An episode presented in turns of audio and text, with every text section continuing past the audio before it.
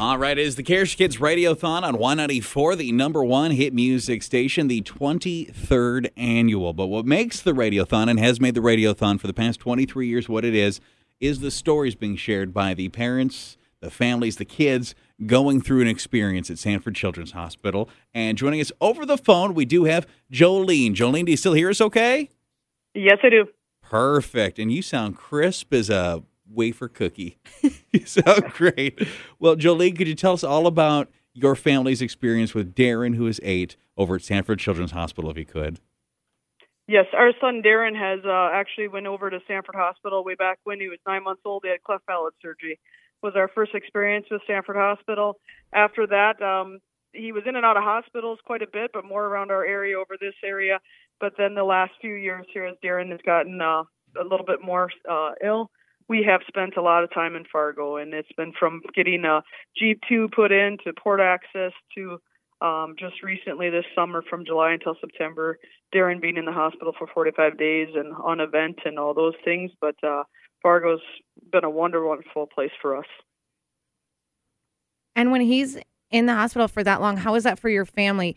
Are you guys traveling back and forth? Is someone just staying here? Because he has other siblings as well, right? Yes, yeah, we have two other kids at home. Um, my husband's a farmer. I'm a school teacher. Uh, we're very fortunate that um, the school has let me teach out of the hospital a lot of times in different situations and different scenarios. Um, however, our son is currently uh, living at Anne Carlsen in Jamestown because his medical care got so much uh, to the point where we just couldn't get him to Fargo in time almost. I, w- I would take him to little hospital in Linton here. They did a great job stabilizing him, and a lot of times we get airlifted to Fargo. So those other two kids, uh, we would this last time we would um, I would travel back and forth, and a lot of times the kids don't get to see them because it's three and a half hours away. So thank God for FaceTime and and all those good things. But really, it's it's been a a, a tough thing on our family, but uh, we've kind of became accustomed to it, and we do the best we can when he is in. Well, I'm going to ask you this, Jolene, because I, I, imagine that you have some emotion tied to this, but there was one period of time where Darren spent a pretty good stretch in the hospital, over 100 days.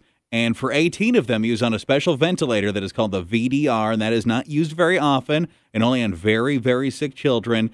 And that unit was, in fact, purchased with dollars from the Cares for Kids Radiothon. And I guess my question to you, knowing that there's so many people listening right now that have donated to this radiothon over the past two days to buy equipment just like the VDR that Darren utilized. I mean, what would you like to say to people that have donated and helped buy that?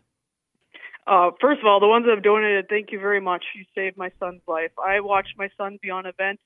Um, first, he was doing well for the first five days. We ended up going on event, and uh, our family had went back to try to we were going to start the school year off. I'm a teacher was going to start teaching and got called. The family got called. We all went over there and i was watching my son slowly slip away on the regular vent.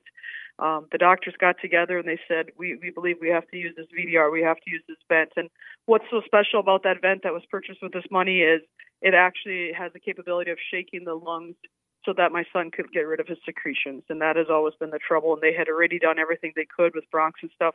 But as they put that vent on, I was able to watch my son slowly, slowly get better. And uh, prior to that, I did not think my son was going to make this visit. I thought this visit was going to maybe be his last. So, to people that are donating, uh, we cannot thank them enough. It is so awesome. This vent is the only one in the region, and we are we're three and a half hours away. We didn't have to get sent to the cities because Fargo, North Dakota, has that capability. It just means so much for the family, and it's so much easier. So that we have it here in North Dakota. So please consider donating because without that equipment, um, you know, I don't think my son would be alive anymore. Well, Jolene, I, I don't know if anyone could have put it better. We really appreciate appreciate you taking the time today. Yep. Thank you so much. You're welcome. Thank you. Yep, you're welcome.